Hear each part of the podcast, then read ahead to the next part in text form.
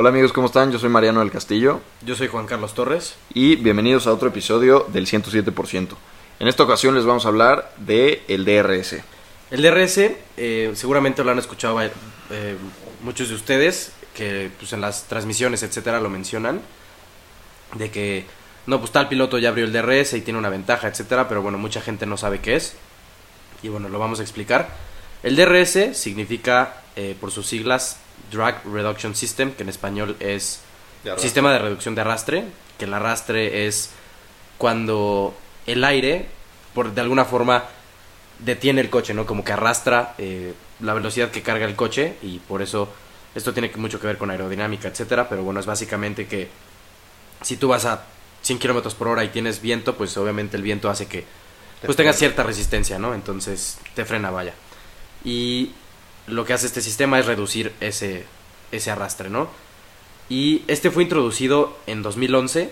Antes, eh, si se fijan en los coches de los 80s, 90s o incluso de los 2000s, el alerón no contaba con un sistema tan sofisticado, perdón. Y, y bueno, no, no existía esto, ¿no? Y lo que hace esto es que básicamente el alerón tiene un, un dispositivo que abre o cierra un... Vaya, el un, flap del alerón. un O sea, que flap está del dividido alerón, en dos el Exactamente. alerón. El alerón está dividido como en diferentes, como en dos, dos partes, una que es la parte est- estructural y ya tiene una parte móvil que es la que se abre o se cierra, eh, dejando pasar más aire, ¿no? Entonces reduciendo esta parte del, del arrastre y esta se abre, en, sobre todo en las rectas, que ahorita Mariano les va a contar un poco de, de las reglas en cuándo se puede abrir y todo, pero bueno, esto te da una ventaja de aproximadamente 10 y 15 kilómetros por hora, lo que pues hace que obviamente tengas una ventaja considerable sobre tu rival. Claro, obviamente pues es, es una gran ventaja, ¿no? Entonces, pues tiene que estar regulado, ¿no? Porque no es como, como que cualquiera en cualquier momento lo puede activar. Entonces, para eso hay diferentes reglas, ¿no? El DRS se puede usar de manera libre en, en prácticas y clasificación únicamente en las zonas de activación, ¿no? ¿Esto qué quiere decir? Hay zonas en la pista en las que se dice de aquí para acá se puede eh, activar el DRS y ya está, ¿no? O sea, no es como que cada vez que salgas de una curva o en cualquier momento puedas traer activado el DRS, porque obviamente si tienes el DRS activado en una curva, pues no tienes carga aerodinámica y es muy fácil perder el coche, ¿no? O sea, las zonas de, activación generalmente, o, o más bien siempre están en una recta, ¿no? Ahora, en carrera, ¿qué sucede? Como, como no podemos eh, usar el DRS como en la clasificación o en las prácticas, que es de manera libre y cuando tú quieras, existen también las zonas de detección. ¿Esto qué quiere decir? Eh, ahorita vamos a entrar un poquito más a detalle de- del uso en carrera, de, a partir de qué, de qué vueltas y en qué circunstancias se puede usar. Pero eh, básicamente dice lo siguiente, si estás a menos de un segundo del coche que va delante de ti, es decir, voy atrás de un piloto y ese piloto me lleva cuatro décimas hasta 999 milésimas de segundo, ¿no? Si yo paso a esa distancia de él en la zona de, de detección, que es la que está antes de la zona de activación, voy a poder abrir el DRS en la zona de activación. Aunque ya esté delante de él en la zona de activación, lo voy a poder hacer. Esto lo hizo Checo, por ejemplo, en, en, en Bahrein, cuando ganó la carrera. Me parece que iba, eh, no me acuerdo atrás de qué piloto iba, pero llegando a la última curva se ve como Checo lo va a rebasar, pero se espera tantito a rebasarlo. Pasa por detrás de él en la zona de detección. Literal pasó al, al lado de él, pero pues un poquito atrás, ¿no? Entonces tiene la ventaja del DRS, lo rebasa pasando la curva y llegando a la, a la zona de activación de la recta principal, abre el DRS y pues tiene una ventaja para alejarse un poquito en la recta y que ya no lo pueda contraatacar el otro piloto, ¿no? Entonces, en las zonas de activación puede entrar un poquito esa estrategia, que sobre todo si, si nos vamos al Gran Premio de Arabia Saudita, ahí se puede ver mucho cómo Leclerc y Verstappen en el Gran Premio 2022 se estuvieron peleando ahí en la última curva, así como de, pues pásale tú, ¿no? Mejor tú pásale, porque el que pasara primero pues no iba a tener el DRS en la recta principal, ¿no? Y bueno, este uso en carrera está reglamentado para usarse a partir de la vuelta 3. ¿Qué quiere decir? Que bueno, se hace el arranque de la competencia y hasta, la hasta que el líder de la carrera pasa por, la, tercera vez la línea de meta, es que la FIA decide, bueno, está reglamentado que se puede utilizar este DRS, obviamente tomando en cuenta los otros factores de estar a menos de un segundo y las zonas de, activación y de, de detección, ¿no? Y cómo favorece esto al, espectáculo y al deporte, pues muy fácil. Eh, suponiendo que no existiera el DRS, que, es, que era lo que pasaba en, anteriormente, antes del 2011, cuando un piloto estaba atrás de un coche, eh, como funciona básicamente es que cuando un coche va delante de ti te, te, corta el aire, ¿no? Te creas un cierto túnel por el que tú puedes pasar, que normalmente eres más rápido.